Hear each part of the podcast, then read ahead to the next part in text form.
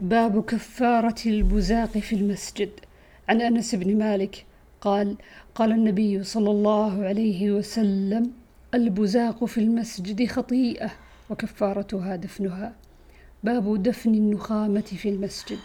عن أبي هريرة عن النبي صلى الله عليه وسلم قال إذا قام أحدكم إلى الصلاة فلا يبصق أمامه فإنما يناجي الله ما دام في مصلاه ولا عن يمينه.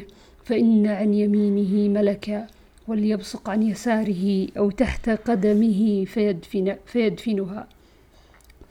باب إذا بدره البزاق فليأخذ بطرف ثوبه.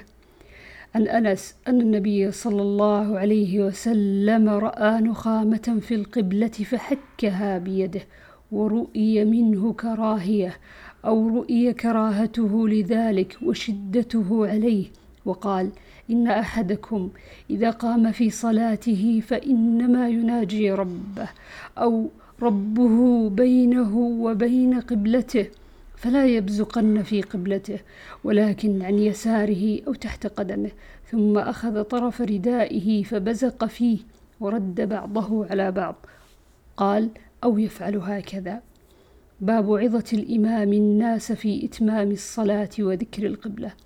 عن أبي هريرة رضي الله عنه أن رسول الله صلى الله عليه وسلم قال هل ترون قبلتي ها هنا؟ فوالله ما يخفى علي خشوعكم ولا ركوعكم إني لأراكم من وراء ظهري. وعن أنس بن مالك قال صلى بنا النبي صلى الله عليه وسلم صلاة ثم رقي المنبر فقال في الصلاة وفي الركوع إني لأراكم من ورائي كما أراكم. باب هل يقال مسجد بني فلان؟ عن عبد الله بن عمر أن رسول الله صلى الله عليه وسلم سابق بين الخيل التي أضمرت من الحفياء وأمدها ثنية الوداع وسابق بين الخيل التي لم تضمر من الثنية إلى مسجد بني زريق وأن عبد الله بن عمر كان في من سابق بها. باب القسمة وتعليق القنو في المسجد. قال أبو عبد الله القنو العذق والإثنان والإثنان قنوان والجماعة أيضا قنوان مثل صنو وصنوان. عن أنس رضي الله عنه قال أوتي رسول الله صلى الله عليه وسلم بمال من البحرين فقال انثروه في المسجد. وكان أكثر مال أتي به رسول الله صلى الله عليه وسلم. فخرج رسول الله صلى الله عليه وسلم إلى الصلاة ولم يلتفت إليه. فلما قضى الصلاة جاء فجلس إليه. فما كان يرى أحدا إلا أعطاه إذ جاء العباس رضي الله عنه فقال يا رسول الله أعطني فإني فاديت نفسي وفاديت عقيلا. فقال له رسول الله صلى الله عليه وسلم خذ. فحثى في ثوبه ثم ذهب يقله فلم يستطع. فقال يا رسول الله مر بعضهم يرفعه إلي. قال لا. قال فارفعه أنت علي. قال لا. فنثر منه ثم ذهب يقله. فقال يا رسول الله أؤمر بعضهم يرفعه.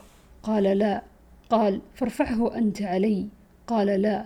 فنثر منه ثم احتمله فألقاه على كاهله ثم انطلق.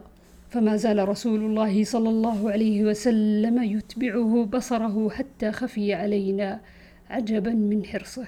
فما قام رسول الله صلى الله عليه وسلم وثم منها درهم. باب من دعي لطعام في المسجد ومن أجاب منه. عن أنس قال وجدت النبي صلى الله عليه وسلم في المسجد معه ناس. فقال نعم. فقال لي أأرسلك أبو طلحة؟ قلت نعم. قال لطعام؟ قلت نعم. قال فقال لمن حوله؟ قوموا. فانطلق وانطلقت بين أيديهم. باب القضاء واللعان في المسجد. عن سهل بن سعد أن رجلا قال يا رسول الله أرأيت رجلا وجد مع امرأته رجلا أيقتله؟ فتلاعنا في المسجد وأنا شاهد. باب إذا دخل بيتا يصلي حيث شاء أو حيث أمر ولا يتجسس. عن عتبان بن مالك أن النبي صلى الله عليه وسلم أتاه في منزله فقال أين تحب أن أصلي لك من بيتك؟ قال فأشرت له إلى مكان فكبر النبي صلى الله عليه وسلم وصففنا خلفه فصلى ركعتين.